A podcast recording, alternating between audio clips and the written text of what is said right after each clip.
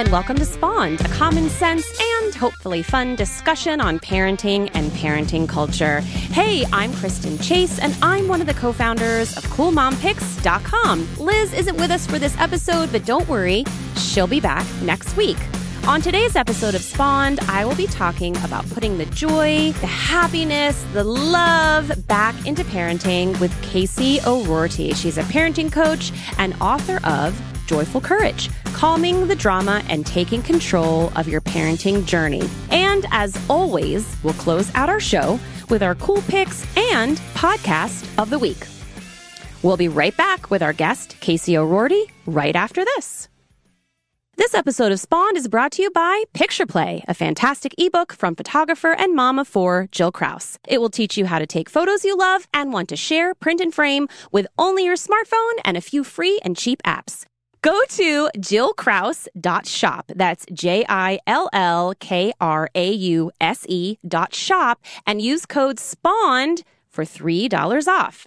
This episode is also brought to you by Coding with Kids. They're live, week long online coding camps for kids that meet for two hours and 15 minutes each weekday. They'll have your young coder creating truly fun projects online with a small group of kids their own age. It's summer scream time that's fun and educational. Now through May 31st, sign up at codingwithkids.com and get their special early bird pricing.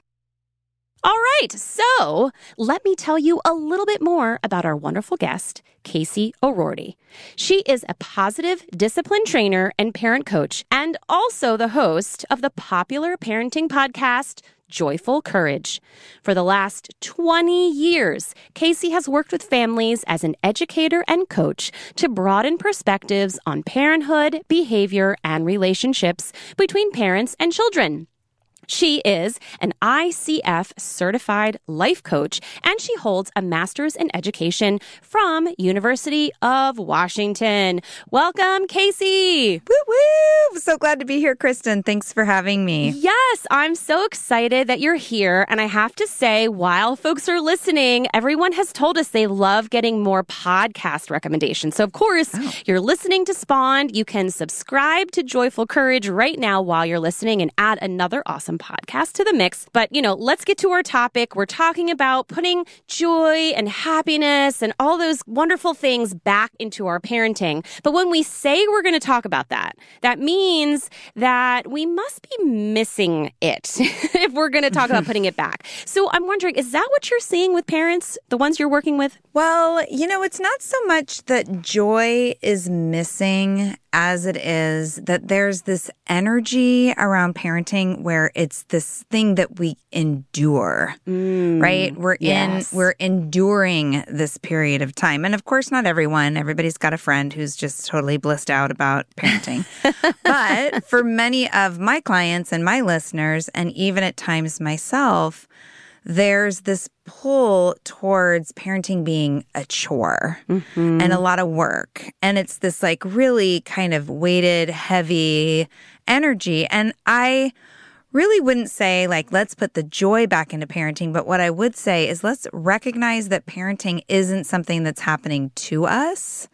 Instead, it, it we can come from the mindset that it's something that's happening for us. And from that place, we can influence how we are experiencing it versus feeling, you know, like a leaf in the wind and the wind is whatever mood or challenge or a lot of times developmentally appropriate behavior or response we are living with from our kids. See, I love that because I was just talking to someone today about how a lot of the things that we see from our kids that are challenging and difficult and sometimes trying are actually them being A plus awesome kids.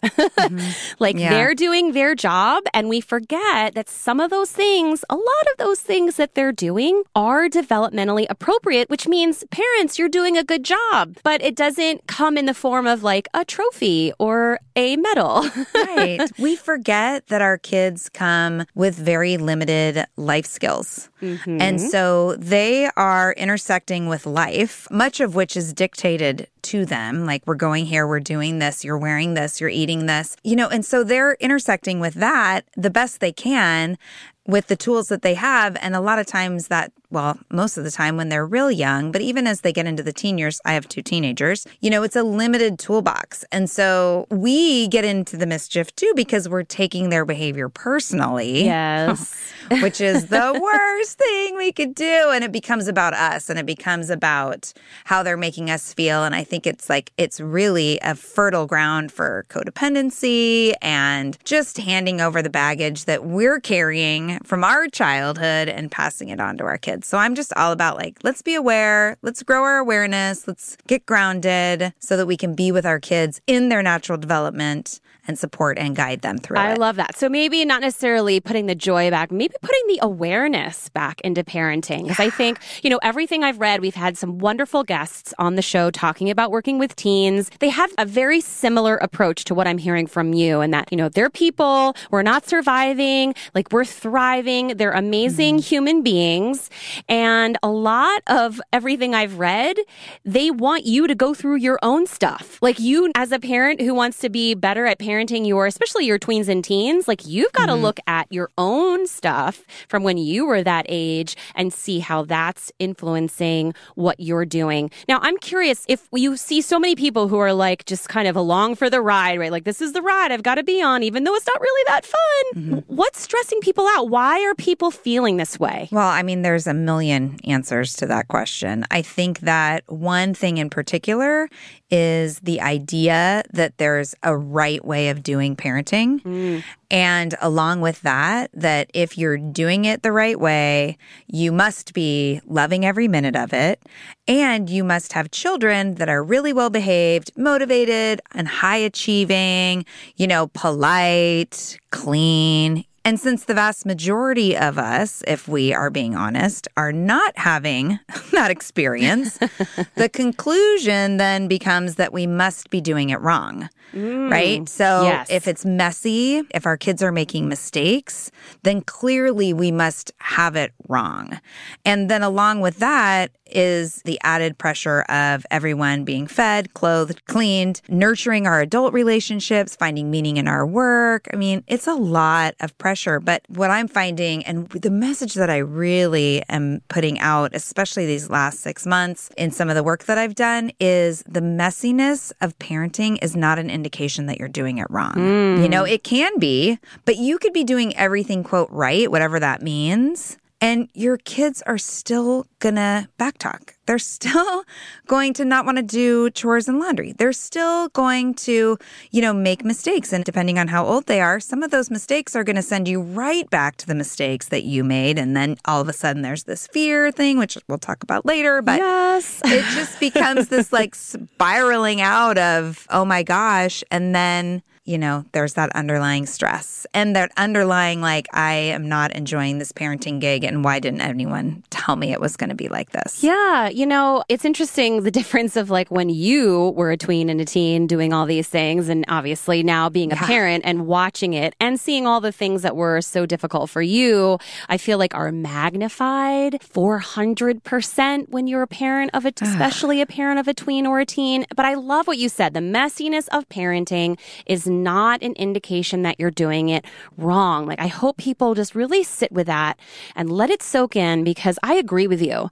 I feel like, mm-hmm. and you, we get judged by other people too. Like when our kids are out, you know, like my youngest can be pretty bold and brazen and I can see people looking at me and I'm just like, what's up? Like that's just, Yeah. that's how she is. Like, you know, Yep. and she has some expletives that she likes to pull out, but she knows when mm-hmm. she can use them, which is in her room or in the house and not when we're mm-hmm. out with family or friends. So I feel like it is what it is, but I still, I still will have it like a little twinge of like, oh man. Of course. Yeah. Yeah. I'm like, human. really? Do you do this with grandma and grandpa? like, do you really need to wear a crop top all the time?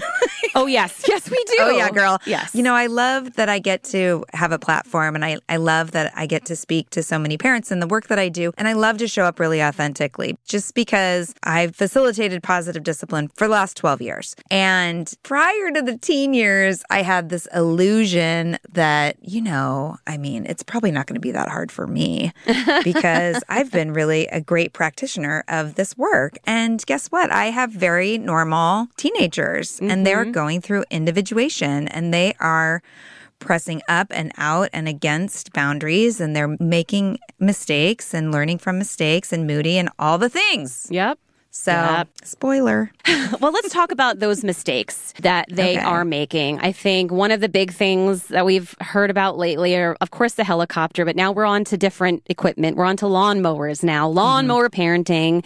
And I think we're seeing this brought to life in particular with that whole college admission scandal. So, you know, parents, we want our kids, we want them to do well, we want them to be happy. But I don't know about you. It feels like to me that this has gotten like so far out of whack. Like the way that we're trying to like help our kids do well and be happy is like we've gone like way past. We're making up for what our parents did or didn't do and we're like running down the highway and we need to like Oh back it up. yeah. Well, and I think, like, when I think about the college admission thing, I think that that's a conversation around privilege. Mm, yes. But it is crazy. This whole lawnmower parenting thing, if listeners haven't heard of it, it's basically like smoothing out the path ahead so that there really aren't any challenges or barriers for our kids. And, you know, I think that it comes from the fact that a lot of parents don't want to be overly firm or overly controlling or rigid or mean right? I think a lot of us maybe were raised with that kind that style of parenting and so we know we don't want to be that. Mm-hmm. We want to be child-centered, right? We want to be loving and connected, but there's not very good models for how that looks. I agree. And so because there aren't very great models, we aren't really sure about how to do it. So the pendulum swings drastically from this like overly firm, overly controlling style all the way over to really like the helicopter, the permissive style, right? That the idea that our kids should be happy all the time, you know, participation medals for everyone. Right. And we have to manipulate the environment so that our kids are happy and um and it's a huge disservice to them. It's it is huge. It is. It is. Yeah, because it's so hard to trust that fulfillment and life skills actually develop through adversity and challenge. Yes. Like so uncomfortable for It is. us. It is. right? Yes. And then because we are as humans, I mean nobody's selfless except for maybe Mother Teresa, who I just somebody recently said wasn't even a mother. Although thank you Mother Teresa for all you did.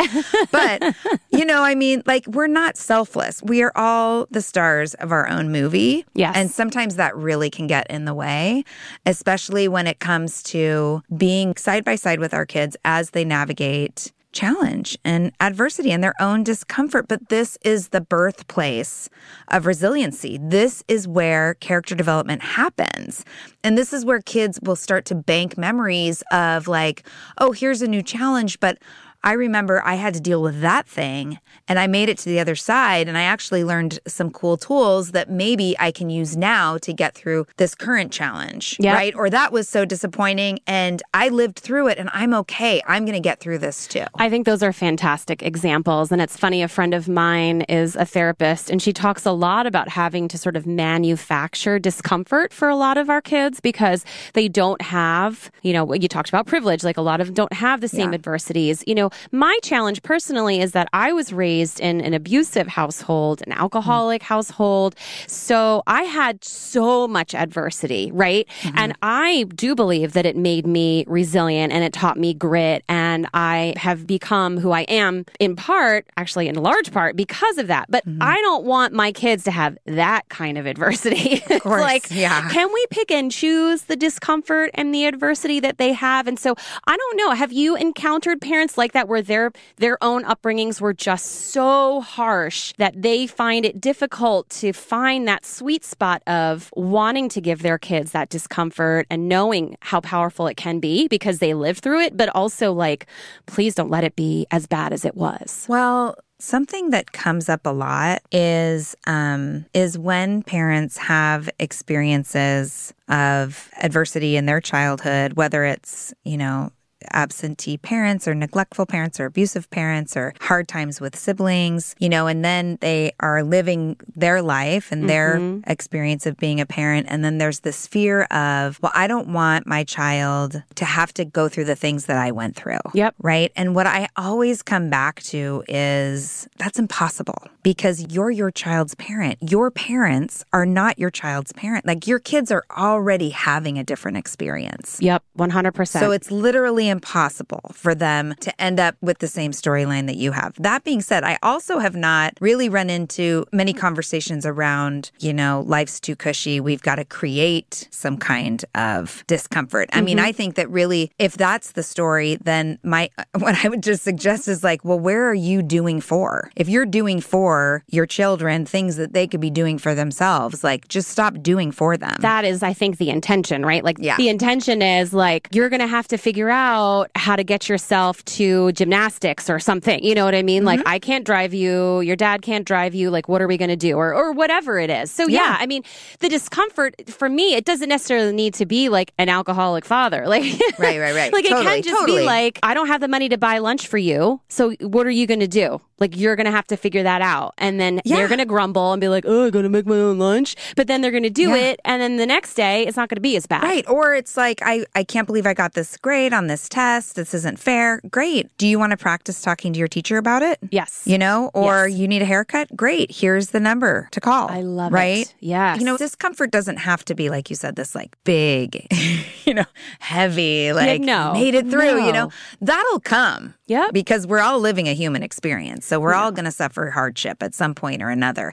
And if we can give our kids lots of opportunities to take care of themselves, to advocate for themselves, to, you know, speak up for themselves, to live through their experiences without putting, you know, Charmin all around them all the time, then they're going to be ever more prepared for when things get more real. I also want to say when I say let them take care of themselves, this isn't like good luck. Right. You know, of course. Here, of course. you get to hold this responsibility, and I'm going to be over here in the corner. It's really like, hey, this is yours mm-hmm. to be responsible for, and I'm available to support you. Mm-hmm. And here's how you can ask for that. Yes. Right. But yes. ultimately, this is your project. This is your appointment. This is your college application or job application. It's yours to fill out. So let me know if you have any questions. Absolutely. I love that. And those are the things, they seem small, but like they're learning. They haven't done it before. Yeah. And these are the lessons. Like to me, this is parenting, right? This is like yeah. in the trenches parenting. Like, nope, you're going to go order your fancy Starbucks coffee. yeah. I am not going to order it for you. And if you want it, you're going to have to use your allowance. Like, yeah. just the little things, the little things. Um, yeah. I know that that sounds so ridiculous. So that was kind of a joke. but it's funny though, because we go to Starbucks and yeah. my kids, they look at me and tell me what they want. I'm like, and I'm no. always like, tell her. I know. I'm not taking the order. So. I'm with you. Okay, so yeah. you talk a lot about stress, right? And how our own stress affects the relationship we're having with our children. I have seen the physical manifestation of stress in so many ways in my life. I am 100% certain it's a real thing, and I know that I'm not alone. So I would love to know what you're seeing in the parents you work with and why it's so important. And I know this like self care now has become this whole like weird thing that people are like, oh, I need to get a manicure, but it, that's not at all what it is. Like, mm-hmm. and I would love for you to talk a little more about why it's so important for parents to take care of themselves and really handle themselves if yeah. they want a positive parenting experience with their children. Yeah. So, yes, stress is totally real and it can lead to very real health issues. There there's healthy stress that moves us along to make the deadline, and there's unhealthy stress that lays us out on the floor, right? And I think parenting is stressful, and that isn't necessarily a terrible thing until it is. I think the dark side of stress shows up when we're pouring out and pouring out and not making time to receive what it is that we need. And I think that when stress shows up as worry and fear, it can really derail us. We can get into the loop of thought that always ends up with somebody dead in a ditch. Get out of my head. Get out of my head. it's a collective experience, girl. Yeah. Um, you know, and from there, there's that place of worry and fear. And again, those things are not good or bad. However, when they're showing up in a way that's taking over our thoughts and creating barriers in our relationships or, you know, stress that's making us sick, there's a problem. And self care is absolutely a remedy for this. And I love what you said because I want to be super clear. Self care for the sake of self care or being like, oh, it's something I have to do is not as helpful as it could be. Mm-hmm. Self care is about filling up so it's about meeting our needs for connection and mattering. All humans, we're hardwired to connect and we are always moving towards a feeling of significance and knowing that we have influence. And it's about coming back to that, coming back to that idea that we have influence on our lives and taking the needs of others or the feeling that we are responsible for others and putting it to rest so that we yes. can take care of self. Yeah. So yeah, exercise, getting manicures, going out with the girls, do it, but do it really intentionally. Do it in a way that you are like savoring mm-hmm. this time that mm-hmm. you're taking, right? Celebrate and be unapologetic. I've heard so many women talk about feeling guilty about taking time for themselves. And I just want to tell all your listeners to knock it off. Yes. Right? Because we're yes, modeling for love. our daughters. We're giving tough love. I yes. agree. And I, I like this idea of being very pointed about it because I have to say, I think we can easily fall into the trap of like getting a manicure and then, you know, like we're like on our phones and we're like scheduling yeah. appointments and like we're not really away and I like this idea of like putting the responsibilities that you have for other people away. And I just went to Mom 2.0 in Austin mm-hmm. and I was there for three and a half days and it was glorious. I sat outside by the pool and watched drunk people do really ridiculous things for like five straight hours.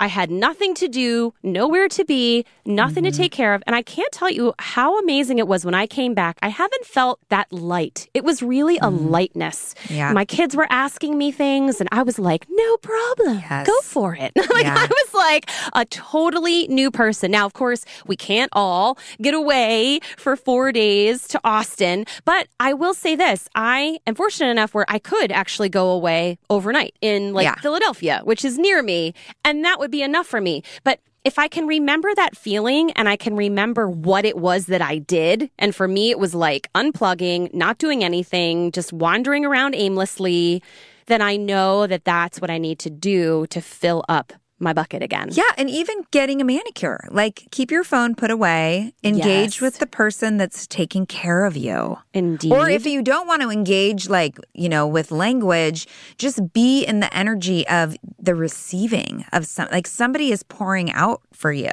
If you're just intentional about a few moments where you just drop in and you say to yourself, "Oh, somebody is taking care of me right now." Mm. That's enough.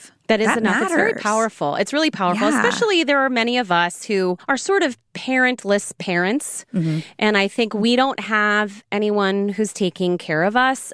I mm-hmm. think of a lot of strong women. You know that saying, like, check in on your strong friend?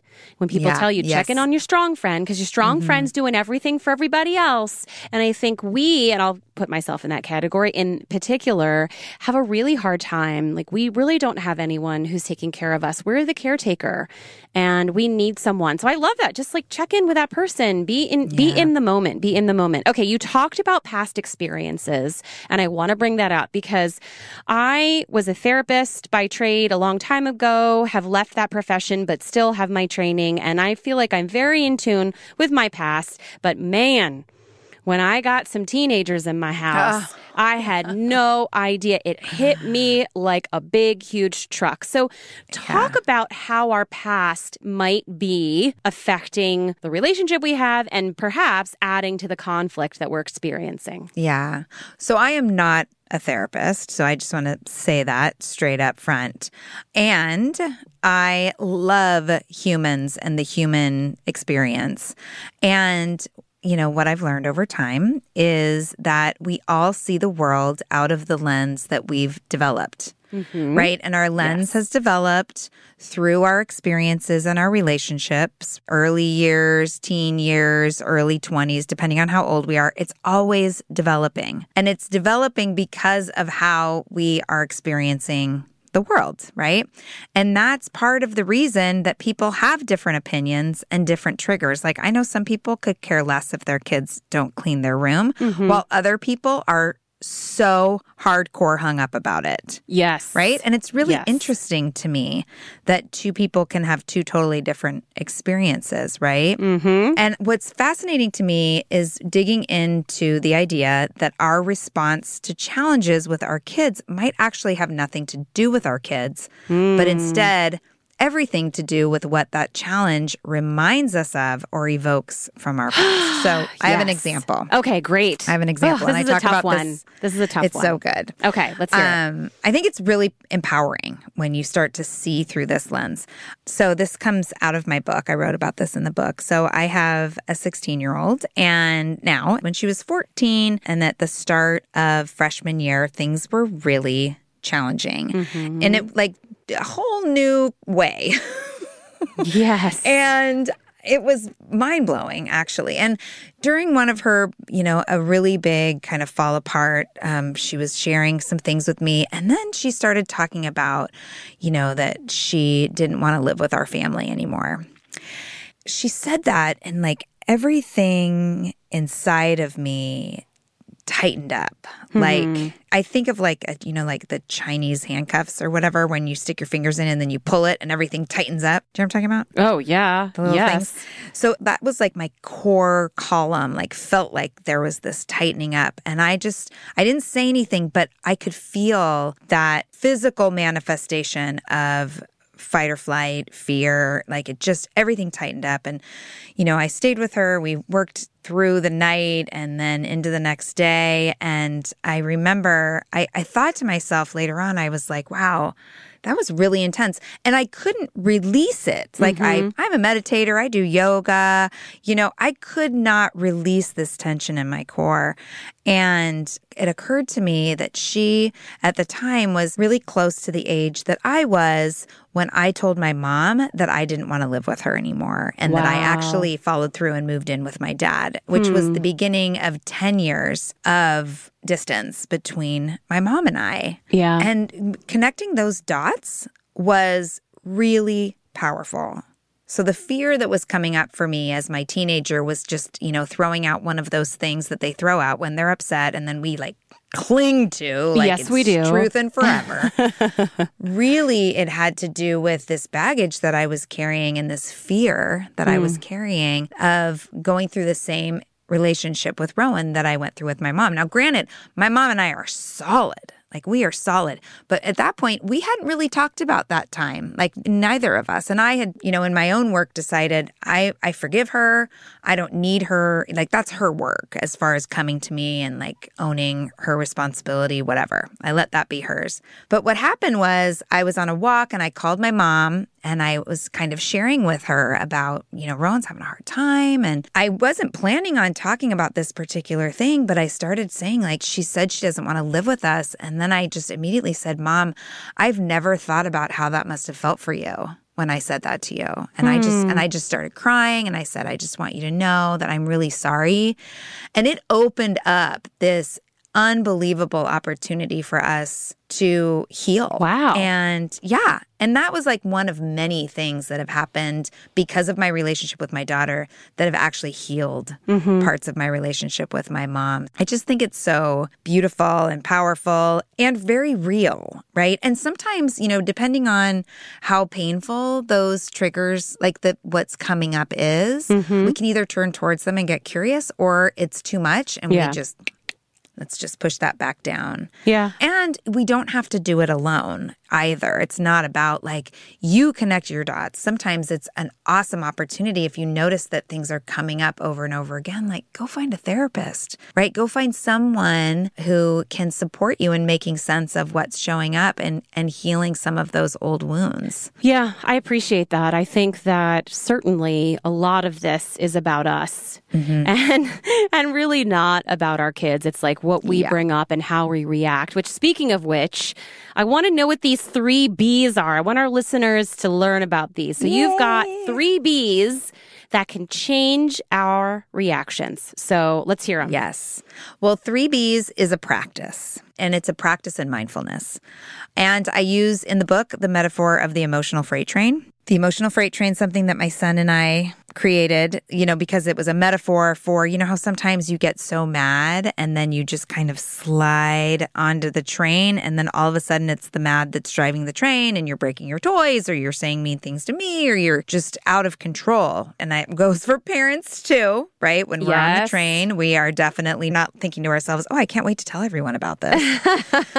you know, being aware that there is an emotional freight train experience that we have and also being aware, okay, I'm on it. Yeah. So that's the first piece. And then we get to decide, like, okay, now I know I'm on it. Am I going to get off? Hmm. And sometimes our answer is, hell no. Yeah. I'm pissed. And everybody needs to know. Right. And then yeah. later on, we get to clean up our mess and make it right and be responsible. Right. But more and more often, I would say people, as they learn this tool, they're choosing into actually, no, I, I don't want to have a mess to clean up. I'm going to choose something different. And so the three B's, the first of the three B's is breath. Mm-hmm. Yes. And it's simply bringing your attention to your breath. So often we try to talk to ourselves about the experience that we're having. Or, like, I have a very clear visual of like standing at the sink saying, you know, Casey, calm down. Like, you do not need to be such a freak right now. And the response to that is, no, yeah, I don't care. I'm mad. You know, and so it's this dialogue that we get stuck in. So breath is we're going to bypass the mind and go straight into the physical experience, starting mm. with breath. And then breath intentionally, if we can lengthen our exhales to be slightly longer than our inhales, our heart rate will go down. Like it's science. Yes, it is. So if that's all we do, we're on the right track and we're slowing down the train. So we only need to do one B. Like if we can do we we one B is good, right? Like I feel like sometimes people are like, oh, I've got to do so many things right now. But I agree with you. Yeah. Just one thing. If Just you can focus thing. on the breath, that's a great beginning practice. Okay, breath. Right, and then the next step, if you want to go a little bit higher level, is to ride an inhale into the body and just notice the places in your body where you're holding tension mm. and release it. Okay right? And so using the breath to release the tension, I always invite people to notice the small muscles on their face because I think we immediately go to like shoulders and neck and jaw, but even like the small muscles around our eyes and our forehead hold so much tension and tell a complete story to our children, by the way. This is true unless one of your B's is Botox. right, right, right. Correct. So true. That's so funny.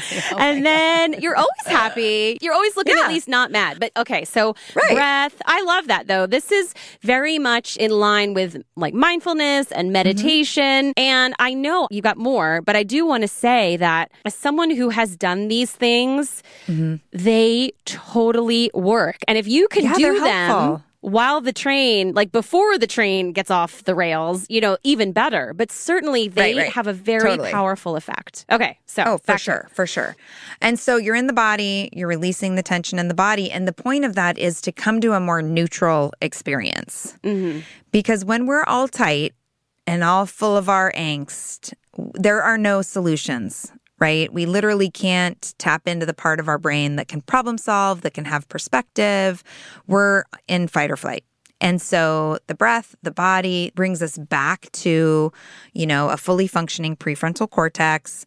And we come to this more neutral space. And then the third B is taking the balcony seat, which is looking at the whole picture. And I think, especially for those of us with teens and tweens, Yes. but toddlers too, there's so much happening under the surface that has nothing to do, well, I wouldn't say nothing to do with, but definitely fueling the behavior that's showing up. And what happens is we parents, loving, wonderful, caring parents, we get really caught up in the tone of voice that they're using, the language they're using. We do. And- we yes. do. And we all of a sudden, that's what it, the argument becomes about. Like, you can't talk to me like that. You need to be respectful. Yes. You know, and we're missing, we're missing this whole other piece of life that's happening for them that they're navigating, doing the best that they can in navigating it, just showing up. You know, in a way that we're perceiving as, how could you uh, treat me like this? Right. So the balcony seat is this metaphor for let's take a broader perspective and Mm. let's remember that there's a lot more going on than, you know, backtalk and defiance. Like, let's get underneath that. I love it. I was not expecting Thanks. balcony. I didn't know where you were going. I have to say. Oh, yeah. balcony. and who I doesn't like a love that. balcony, man? I mean, Yes. My, my balcony has like cute little table and some flowers. no, But you're mean- right. And something that you said, like the goal, of course, would be to catch yourself before you get on the train. Right. Most of the time. Can we just add most of the time there? Oh, because for sure. no Yes. one is perfect at staying No. off the train. No. But the more we can get to know our response and like how it shows up in the body and when we're starting to feel triggered and you know, the more we get to know ourselves and become more aware of our own physical reaction, then the more opportunity we have to say, oh, look, my legs are hot right now. Can I go take a few minutes and calm myself down and come back to this challenge? Yeah. Or can I stand right here and do it? Can I just sometimes, you know, my kids will say, I have to tell you something. and I think immediately to myself, feel your feet. Feel your feet on the floor, be grounded. Because typically what comes out of their mouth afterwards, I am left like, Right. Right. Yes. So, well, that's, I love those reminders. I think just it's very easy breath, body, balcony. Yeah. We can remember that. And I think that it's important, what you said, especially, is to not get hung up on those little things. I always think, like, is this hurting me or them? Yeah. Or is their safety in danger? Or like, what, Yeah. what is it? Because if it's not, then like, let that go Yeah. and deal with the actual issue. And you won't be able to if you're in fight or flight. You're right. Right. Like you're in the amygdala, your worry brain, Yeah. you're you're done. You're just trying to survive. Yeah, and it's getting under the behavior to the issue is actually what's going to shift the behavior long term. Indeed. Indeed. So, I mean, if that's the goal, then quit nitpicking at the, you know, we use the, the metaphor of the iceberg and we're like chipping away at the tip of the iceberg and then real surprised when the iceberg just keeps floating to the surface. So it's about coming underneath and really figuring out what's happening here. How can I support? What kind of support do they need? And sometimes they just need us to leave them alone. That is so true. Because guess what? Sometimes we just need to be left alone. Like, remember, we're humans too. So, like, if we're thinking, hmm, you know what? I wish people would stop bugging me. I think sometimes, or a lot of times, our teens and tweens and our kids are feeling that way too. Okay, so you are a busy person. I went to your website, joyfulcourage.com. You've got e courses. You do parent coaching. So, parents can work with you on their challenges. You've got the podcast, which people have already downloaded and subscribed to while they're listening. But you've also got a book. I do. Joyful Courage. I do. So, ta- I mean, this book, what I love about this, you know, we're doing a book club with Cool Mom Picks. I think we need to put this into the mix. Yes. Honestly. It's a short read, man. It is a It's short easy. read. And that's what I was going to say. I feel like parents just want to be able to like grab something, get what they need out of it, and like put it to work. So, was that what you had in mind when you wrote this? Like, was that the purpose? Like, I just want to get parents as much help as I can and as little amount of words. Well, totally. You should have seen. I was so excited the day that my book team was like, okay, we found the perfect font size to make it 130 pages. I was like, okay, great. I feel like a lot of times I facilitate positive discipline, which is a, an entire program full of tools and strategies and fabulous. I did not invent it. It's created by Jane Nelsen and I love it. And at the root of it, it's super helpful. Mm-hmm. And to use it, and I think this is true for any positive parenting plan or program, you have to manage your own self regulation. Got it. And so I felt like there was this missing piece and I wanted to fill that gap with something like my book isn't about, you know, what to do about backtalk and disrespect. And Right, it's not right, about right, parenting tools that you use with your kids. It's basically all about the three B's. It's about the emotional freight train. It's about getting to know yourself and your triggers so that you can be in the mindset to use these fantastic tools that, you know, some of our favorite bloggers and podcasters and writers are sharing, which are really fabulous tools. But when we're, you know, flying off the handle and you can't really deal with your kids, like you're not going to think, oh, this would be a great time for curiosity questions or some encouragement.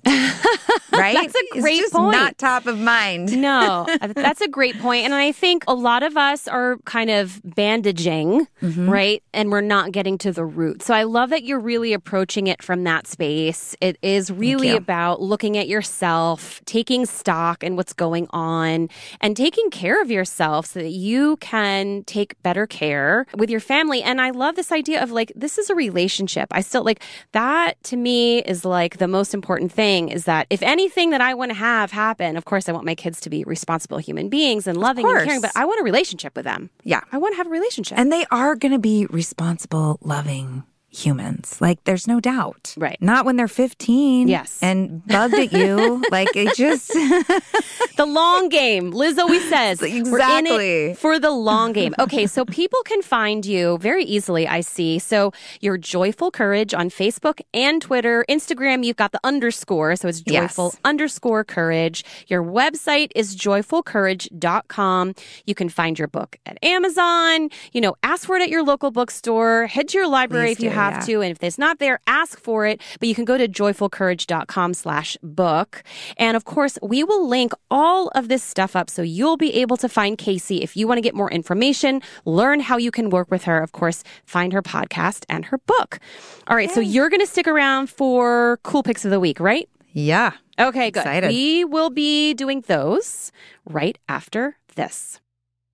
All right, so we love supporting small women owned businesses, which is why I am so happy to tell you about our sponsor, Picture Play, which, if you want to up your photo game this summer, you will want to get right now. The super helpful ebook features techniques that can be applied to any type of camera, and all the apps are available for both iPhone and Android. It's an instant download, and you can begin improving your own photos right away. Author, photographer, and mom of four, Jill Krause, focuses on taking beautiful photos of your real life, not just photos that are staged perfectly for Instagram. Don't feel like you have to rely on any filters to make your photos look good. Picture Play teaches you how to shoot and edit photos that will look timeless and beautiful before you even apply filters. If you go to jillkrause.shop and use the code SPAWNED, you will save $3 off. That's Jill, J I L L, Krause, K R A U S E dot shop. Use the code SPAWNED for $3 off. For under $20, you're going to get a ton of expensive photography classes in one handy book that you can reference forever. All right, well, now it's time for Cool picks of the week.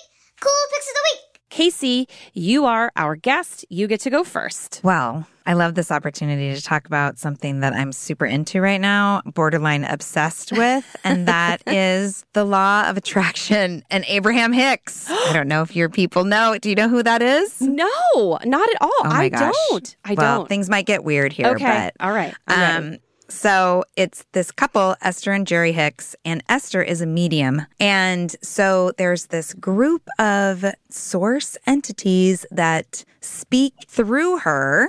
And they're and it's been I know it's totally crazy. And they've been, you know, touring the world for I don't even know, last 20 years or whatever and allowing this group of entities to speak through Esther.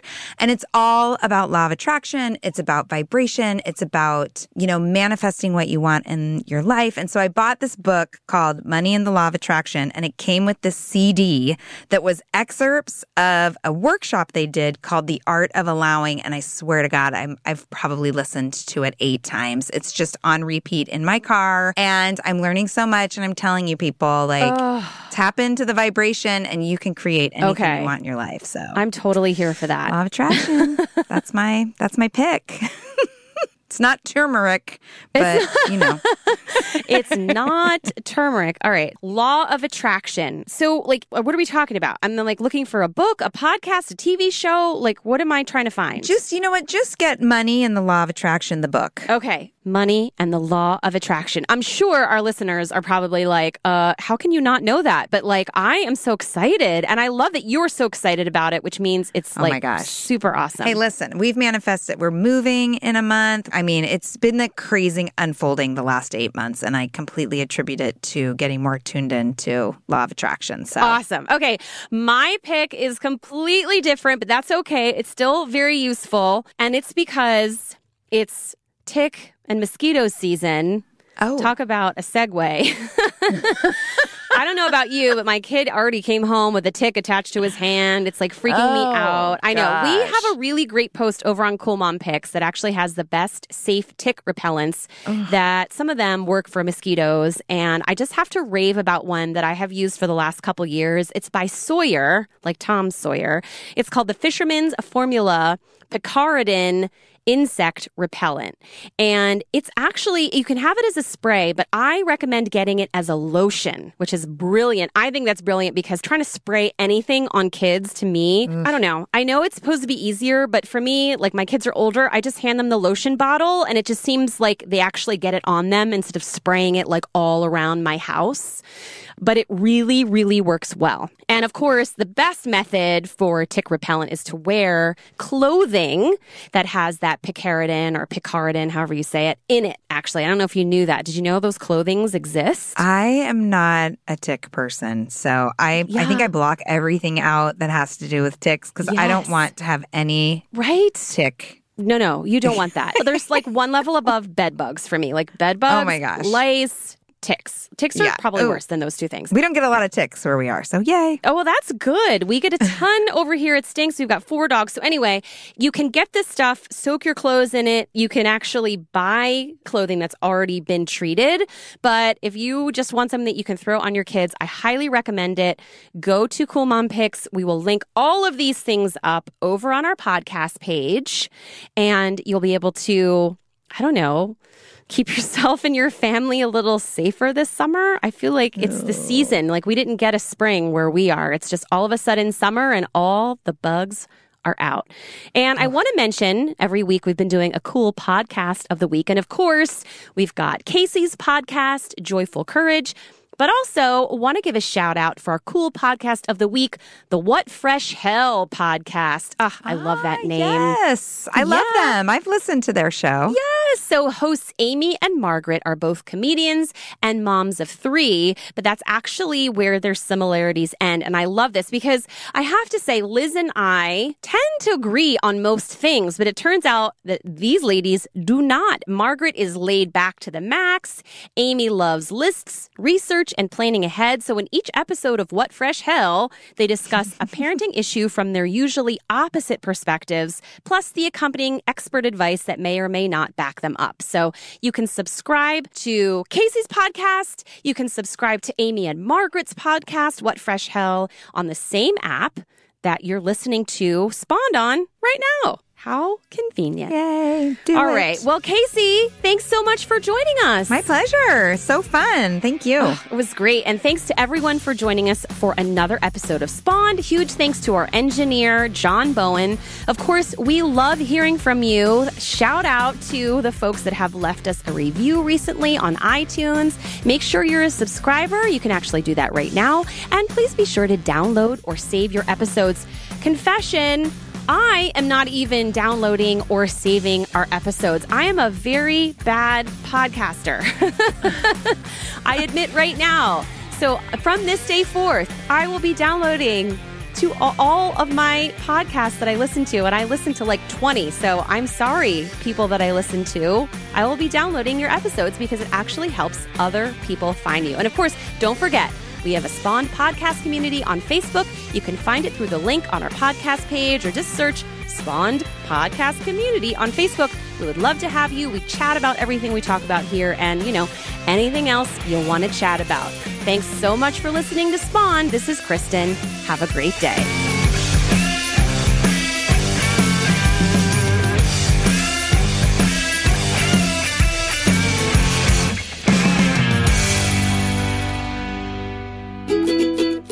Margaret Ables. I'm a mom of three, and I'm kind of like a laid back, I'm sure everything will work out just fine kind of a mom. I'm Amy Wilson. I'm also a mom of three, but I'm a little more of a planner, a header, expert researcher, think about it all really hard kind of mom. You're a book reader. You love your books. I love my books. Together, we host the What Fresh Hell Laughing in the Face of Motherhood podcast, where every week we take our totally opposite parenting approaches and solve a parenting dilemma. We've solved travel sports, we've solved picky eaters. Yes. We've solved keeping your marriage alive while living with uh, small maniacs, which was an important one. That was very important. And we do it all with a little advice and a lot of laughs, plus some interviews with the experts. You can subscribe to What Fresh Hell Laughing in the Face of Motherhood wherever you get your podcasts. Or you can find us at whatfreshhellpodcast.com.